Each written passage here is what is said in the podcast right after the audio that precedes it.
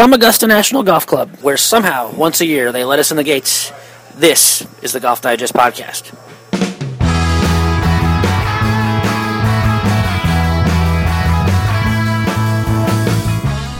Welcome to the Golf Digest Podcast. This is Sam Weinman. We are coming to you from Augusta National Golf Club on the eve of the 2016 Masters. Joining me is GolfDigest.com's Ryan Herrington and Alex Myers.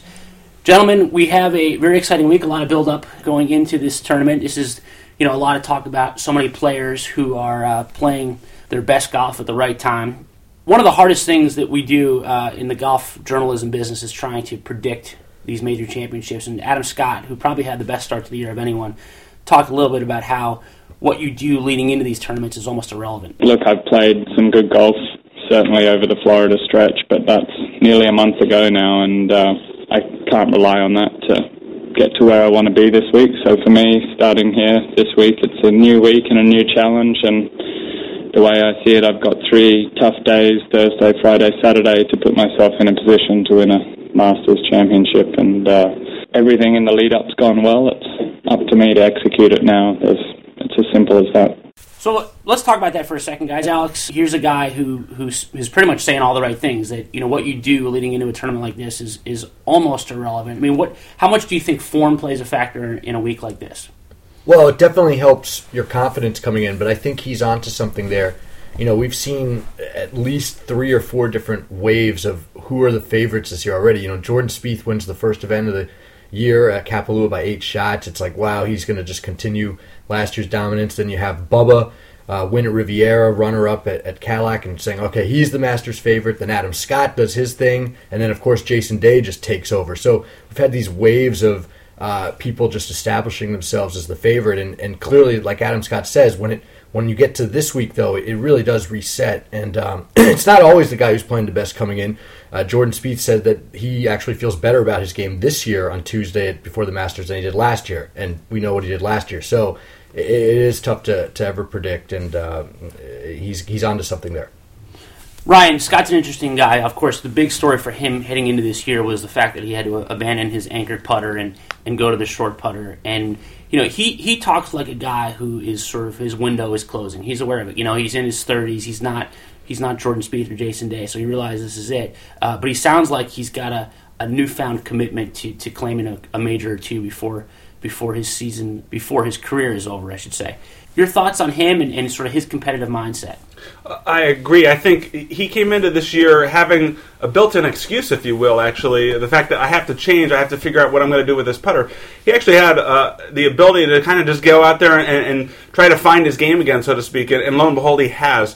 The, the putting has, has gone very well for him, and I think psychologically he's a lot farther along uh, than he thought he would be. I, you know, here's a guy who we all thought was going to contend for, for a lot of majors. He's been in a lot of majors. He hasn't come through in some, but but this is one place that he knows very very well. So he's much more confident about his own game coming in, and he likes this golf course. And so I do think this competitive window looked like it was going to be closing a little bit, but I think he understood over the course of the last month here. I've got a real shot here. I've got to go for it. He uh, he in that recent interview, he he did. He came right out and said, you know, I have to make hay in the next few years, and and so he, you're right. He does have that that mindset of getting it done now. But it, it will be interesting because as well as he's played this year and, and putted, you know, the Augusta National is obviously the toughest place to putt of, of probably anywhere that they, these guys play, and he, you know, his record at Augusta pre anchored putter was was really not not good. So this will be a different test for him. Mm-hmm.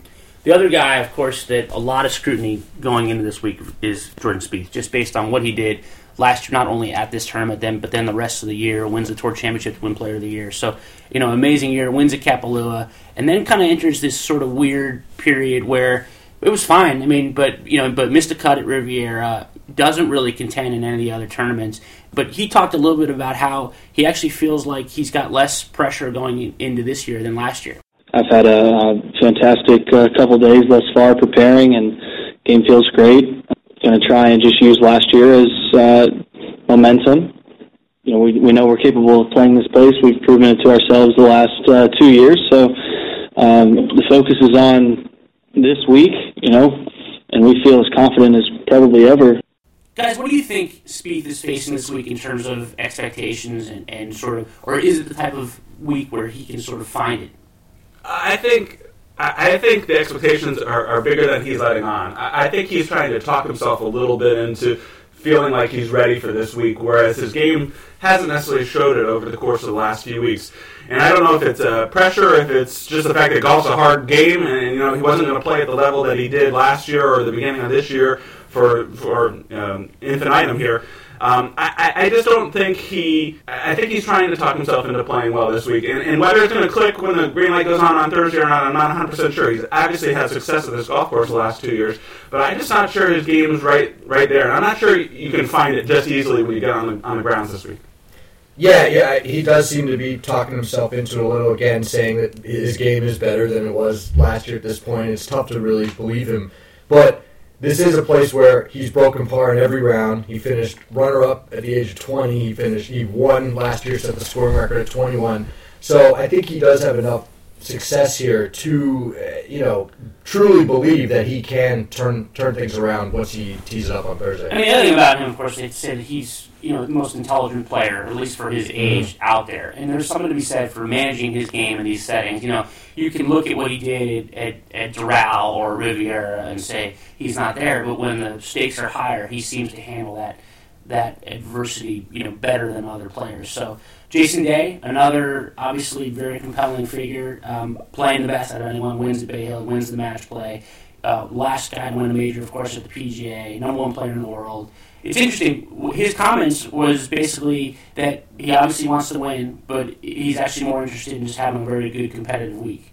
I, I want the best playing against the best and fighting out for it. Um, if I end up not, if I end up not, um, you know, wearing the green jacket at the end of Sunday, but I have a fantastic com- competitive match on Sunday against the best players in the world, um, you know, that's what I'm there for. I, I enjoy and thrive off that uh, competitiveness, and um, I would enjoy a you know Spieth, McIlroy, Fowler, Scott, Watson, Mickelson Sunday. That'd be a lot of fun. So one of the knocks that kind of against the, the, generation of golfers today is that they're not cutthroat winners. And Tiger was the ultimate winner nothing guy. I mean, is this a healthy attitude to be feeling like I just want to play my best and have a have a good strong week, or is there something to be said for I'm here to win and nothing else?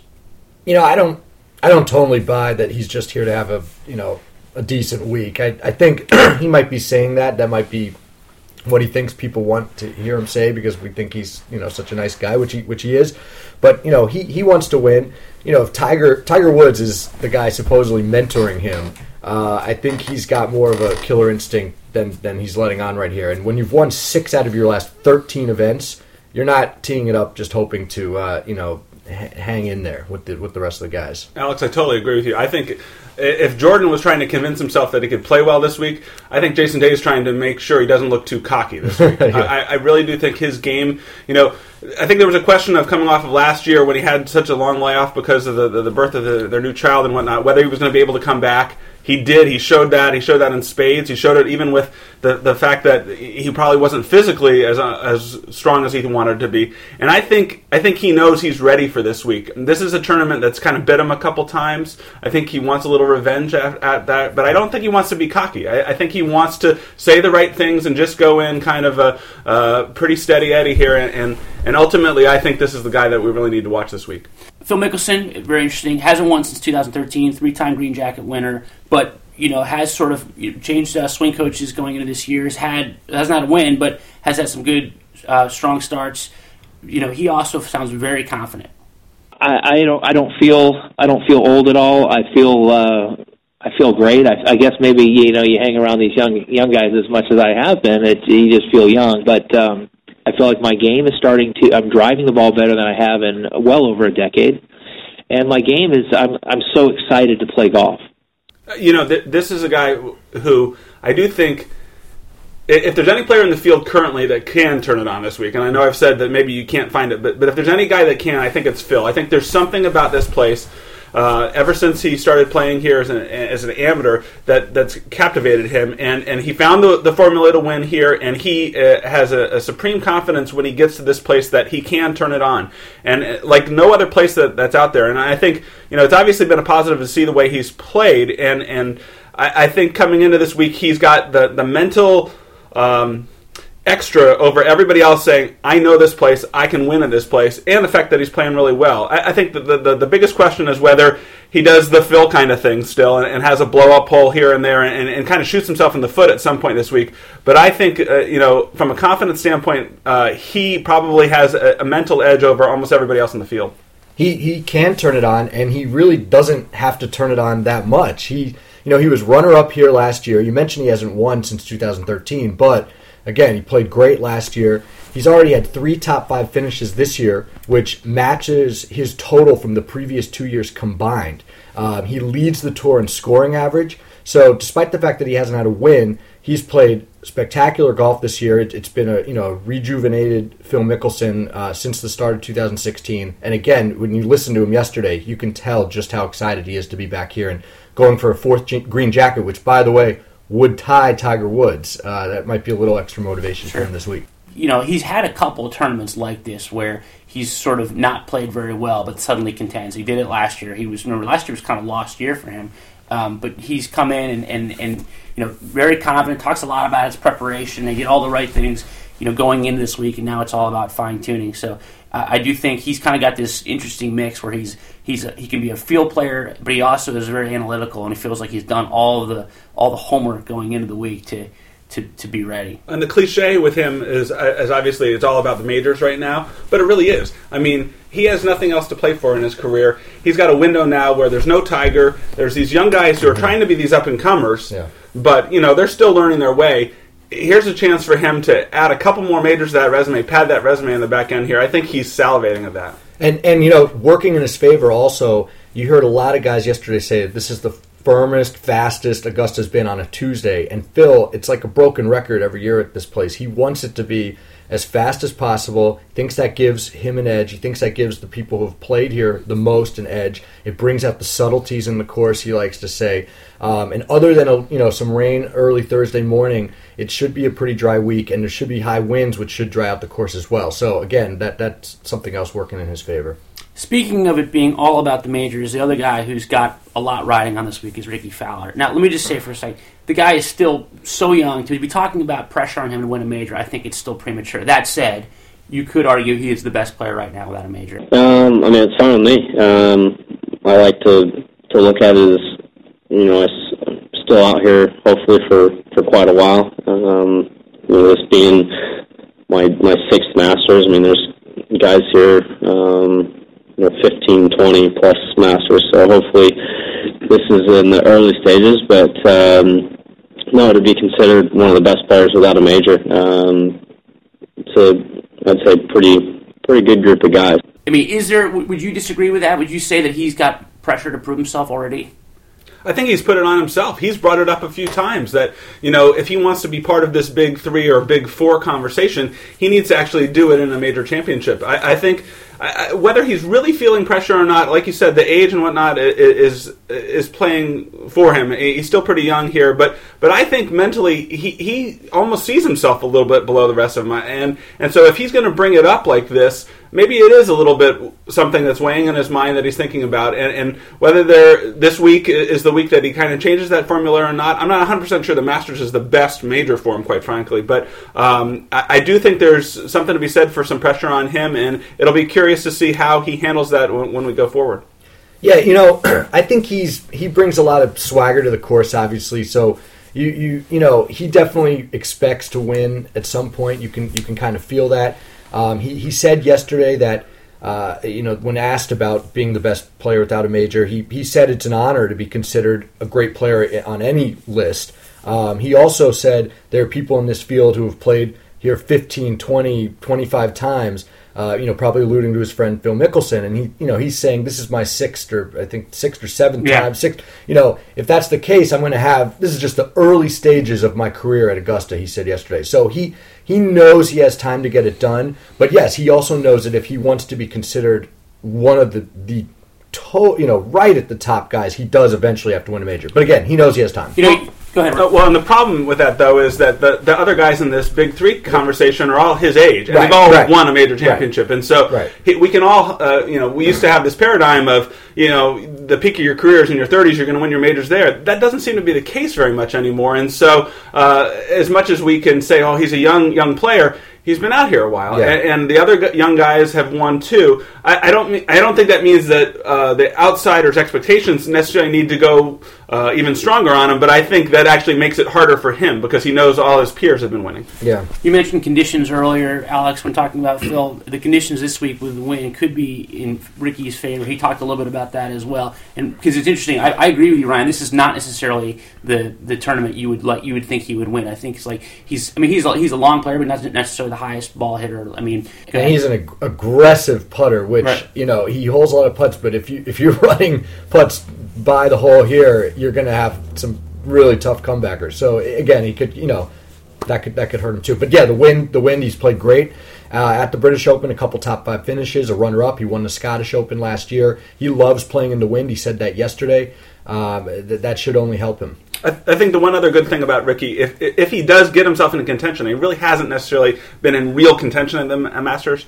But if he does get himself into contention, he does seem to have something on Sundays, Yeah. where he's able to uh, to turn it up a notch and and, and, and close. Yeah. And so I'd, I'd be really excited to see him actually in the hunt on the back nine to see what would happen because I think he, he could he could pull it out.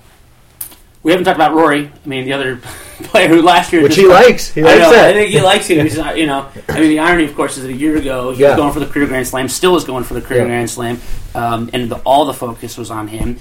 Um, you know, he's had a interesting start to the year, some great sort of Thursday through Saturdays, and then Yeah. Sundays has imploded on a couple of occasions, which is which is curious, and I think speaks to sort of his competitive mindset. When he's not necessarily feeling it, he can sort of pull the chute pretty quickly, or at least Mm-hmm. that's the perception of him. I'm interested to see what his week's going to be like.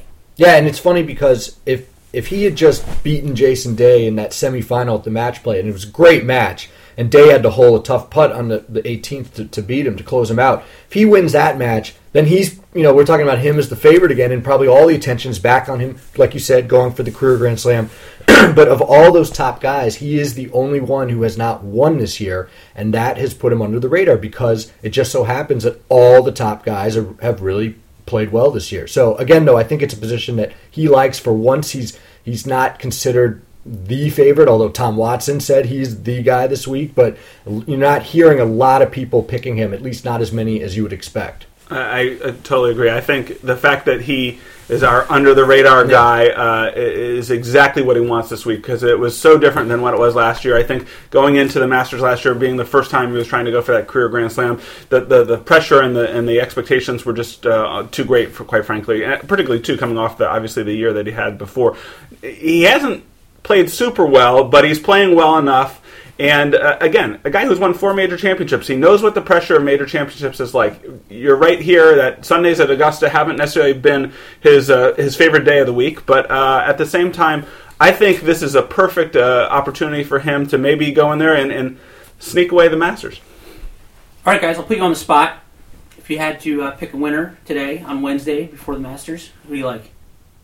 I'm taking Jason Day. I think, uh, again, coming in this week, he's playing well.